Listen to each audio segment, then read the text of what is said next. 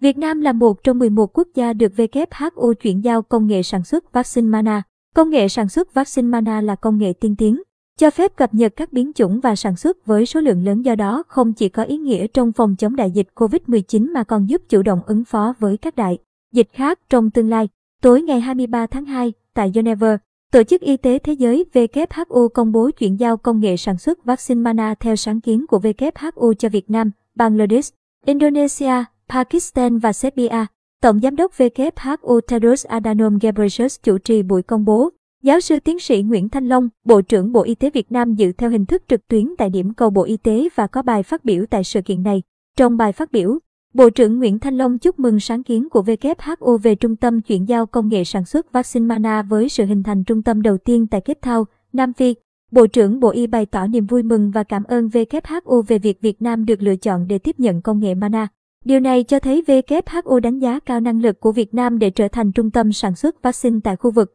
Bộ trưởng Bộ Y tế bày tỏ. Bộ trưởng Nguyễn Thanh Long nêu rõ, Chính phủ và Bộ Y tế Việt Nam cam kết sẽ hỗ trợ, tạo điều kiện tối đa cho các nhà sản xuất vaccine trong nước trong việc tiếp nhận chuyển giao công nghệ vaccine Mana. Thông tin với các điểm cầu dự lễ công bố, Bộ trưởng Bộ Y tế nhấn mạnh, Việt Nam là nước đang phát triển nhưng đã có nhiều kinh nghiệm trong phát triển vaccine trong nhiều thập kỷ qua. Hệ thống quản lý chất lượng vaccine quốc gia NORA của Việt Nam cũng đã được WHO công nhận. Chúng tôi tin tưởng rằng khi tham gia sáng kiến này Việt Nam không những làm chủ được công nghệ vaccine Mana để sản xuất phục vụ nhu cầu trong nước mà còn cung cấp cho các nước trong khu vực và trên thế giới, góp phần khắc phục sự bất bình đẳng trong việc tiếp cận vaccine. Bộ trưởng Nguyễn Thanh Long Công nghệ vaccine Mana là công nghệ tiên tiến, cho phép cập nhật các biến chủng và sản xuất với số lượng lớn do đó không chỉ có ý nghĩa trong phòng chống đại dịch COVID-19 mà còn giúp chủ động ứng phó với các đại dịch khác trong tương lai. Với năng lực và sự nhiệt huyết của các nhà sản xuất cũng như quyết tâm của chính phủ, Việt Nam mong tiếp tục nhận được sự hỗ trợ của WHO và các đối tác để có thể làm chủ và cập nhật công nghệ vaccine Mana trong tương lai.